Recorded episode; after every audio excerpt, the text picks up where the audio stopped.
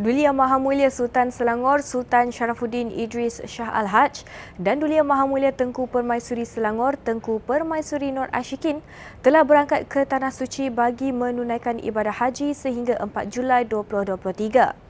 Pesawat khas yang membawa baginda berdua dan rombongan berlepas ke Kompleks Bunga Raya Lapangan Terbang Antarabangsa Kuala Lumpur KLIA pada jam 3 petang semalam. Duli Yang Teramat Mulia Raja Muda Selangor Tengku Amir Shah turut berkenan berangkat bagi mengucapkan selamat berangkat kepada baginda berdua. Datuk Menteri Besar Datuk Seri Amirudin Shari juga hadir bagi mengiringi keberangkatan baginda berdua. Menerusi perkongsian di Facebook, Amirudin memanjatkan doa kehadrat Allah SWT agar mengurniakan keafiatan, kesihatan dan keselamatan kepada baginda berdua serta mempermudahkan segala urusan sepanjang di Tanah Suci dan mengurniakan haji yang mabrur. Datuk Menteri Besar Datuk Seri Amirudin Shari meraikan Wakil Rakyat Kerajaan Perpaduan di negeri ini, Parti Keadilan Rakyat Keadilan, DAP, Amanah serta pimpinan Barisan Nasional. Majlis minum petang yang berlangsung di kediaman rasmi semalam adalah untuk menghargai jasa mereka sepanjang penggal pentadbiran. Ketika menyampaikan amanat, Amirudin memberi pesan agar semua wakil rakyat yang akan bertanding semula pada pilihan raya negeri akan datang agar mengatur strategi serta menggerakkan jentera bagi mengekalkan kemenangan. Selama 5 tahun kita dalam Dewan Negeri, ada yang semuanya saya dapat bantu, ada semuanya saya dapat tunaikan, ada juga yang tak dapat ditunaikan langsung, ada juga yang mungkin terkurang, saya minta maaf.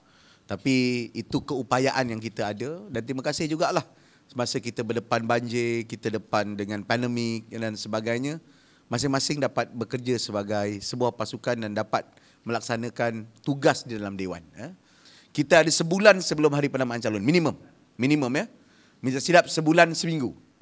So daripada sekarang move on ke depan, political machinery, political campaign, aturkan strategi kita di kawasan masing-masing dan kita ready untuk bertempur dalam pilihan raya. InsyaAllah perpaduan menang selesa dalam pilihan raya akan datang.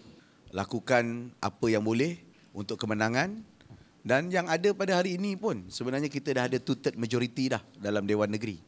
Kalau kita menang semua yang ada kat sini. So maknanya saya sebutkan satu angka yang sangat realistik 2/3 majoriti, but kalau kita campur apple dengan apple yang ada, maknanya BN campur BH versus PN, sebenarnya kita boleh dapat more than 50 seat. Lebih tinggi daripada kemenangan PH 2018. So ini langkah awal yang patut dibuat, the merger of our machinery di peringkat akar umbi, di kalangan BN, di kalangan PH dan trust yang dibuat dan move on ke depan, pertahankan negeri dan juga mengekalkan kemenangan kita. Semua pihak digesa bekerjasama menghapuskan tempat pembiakan nyamuk Aedes untuk mengawal wabak denggi. Exco Kesihatan Awam Dr. Siti Mariah Mahmud berkata, usaha mencegah denggi tidak terletak kepada kerajaan negeri dan pihak berkuasa tempatan PBT semata-mata, sebaliknya memerlukan penglibatan masyarakat.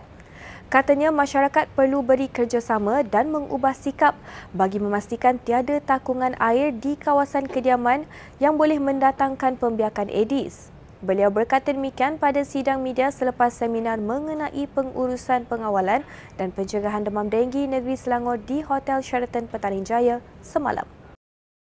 Kalau you start dengan children, you have to talk about the mosquito, the life cycle and all that, you know. But I think when you come to adults area, you must tell them which are the areas exactly yang tumpul air and what should they do about it.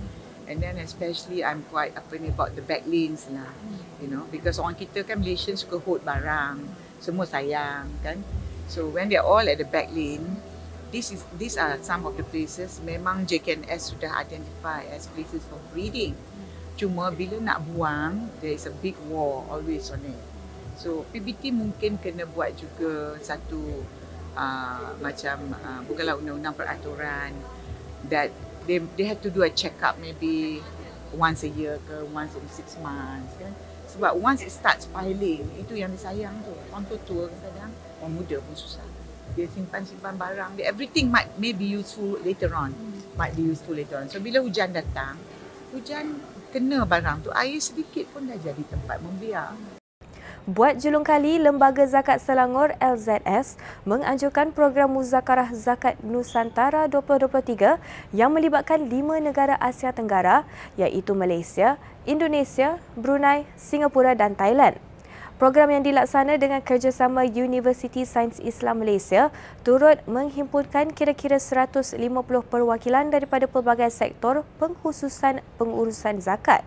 Ahli Lembaga Pemegang Amanah LZS, Datuk Dr. Abdul Rahman Abdullah berkata, muzakarah ini diadakan bagi menelusuri pelbagai kajian mengenai kepelbagaian fatwa ke atas zakat dan juga pendekatan dakwah pada zaman moden. Katanya sebanyak 16 kertas kerja dijangka dibentangkan sepanjang 3 hari muzakarah berlangsung bermula 20 hingga 22 Jun.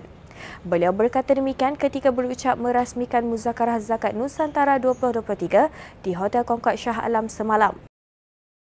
Maka Muzakarah Zakat Nusantara ini dianjurkan agar ia mampu menjadi jambatan, meningkatkan kefahaman zakat dan seterusnya menyemarakkan lagi pemerkasaan zakat secara realiti di bumi Nusantara ini. Semoga semua pembentang dan peserta persidangan yang hadir dapat sama-sama mengambil semaksimum mungkin manfaat daripada program ini dan saya sangat yakin bahawa program ini mampu memberikan kata input-input baharu yang mampu mencetuskan pelbagai kemungkinan untuk perkembangan zakat dan pengurusannya pada masa hadapan insya-Allah. Sekian Semasa hari ini, terus layari ke semua platform media sosial kami dengan Cahaya Media Selangor dan Selangor TV untuk lebih banyak berita menarik dan info terkini mengenai Selangor.